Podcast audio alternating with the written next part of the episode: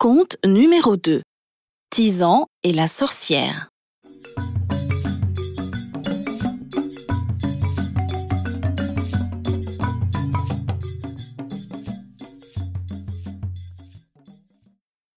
Tisan est un petit garçon très rusé et friand de gâteaux canettes. Il aime aussi aider sa maman lorsqu'elle fait la cuisine ou lorsqu'elle va faire les courses. Un jour, alors que la maman de Tisan se rendit au marché faire les courses, Tisan arrangea sa chambre et fit toutes ses corvées. Pour le récompenser, sa maman lui offrit deux pièces. Tisan tout joyeux se rendit à l'étalage de Monsieur Eldo. Il acheta deux gâteaux canettes, ses friandises préférées. Comme il avait faim, il décida d'en manger un et de garder l'autre. Ce serait une bonne idée de planter le second. Ainsi, je pourrais avoir autant de gâteaux canettes que je voudrais, se dit Tisan. Lorsqu'il rentra à la maison, il planta le second gâteau canette dans le petit jardin devant sa maison. Chaque matin, pendant une semaine, il se levait et vérifiait si son arbre avait poussé. Malheureusement, celui-ci ne poussait pas comme il l'avait espéré. Plusieurs jours passèrent et toujours pas d'arbre. Tisan, très contrarié, se mit à parler à l'endroit où il avait planté son gâteau canette. Arbre à gâteau canette, pourquoi ne pousses-tu pas? Tous les jours, je prends soin de toi et pourtant tu ne veux pas pousser. Quelques jours plus tard, l'arbre se mit à pousser et devint très grand. Tisan était très heureux. Un beau matin, après avoir terminé ses tâches, Tisan grimpa au sommet de l'arbre et se délecta de ses gâteaux canettes.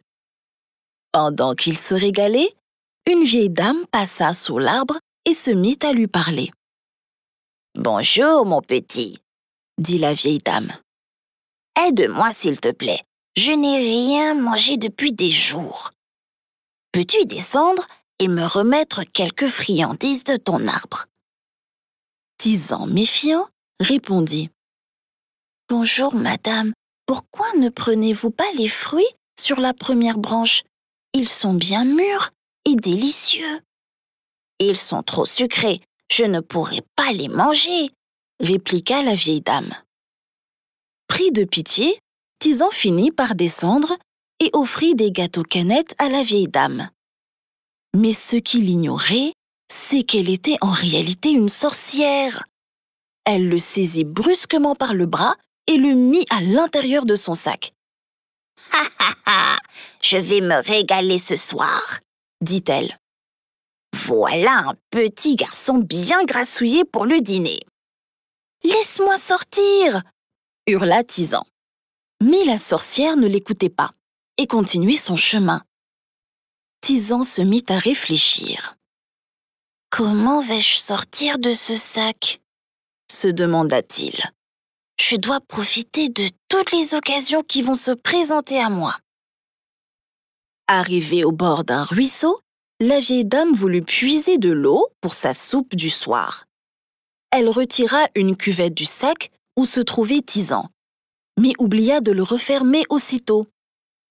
Dès qu'elle tourna la tête, Tisan sortit du sac et se mit à le remplir de pierres. En rentrant à la maison, la vieille dame mit sa marmite au feu. Et sans regarder le contenu du sac, la sorcière renversa les pierres dans l'eau bouillante. L'eau chaude l'éclaboussa et elle fut brûlée au visage. Hurlant de douleur, elle promit de se venger de tous les petits garçons qui grimpent aux arbres. Je vous ai raconté mon histoire.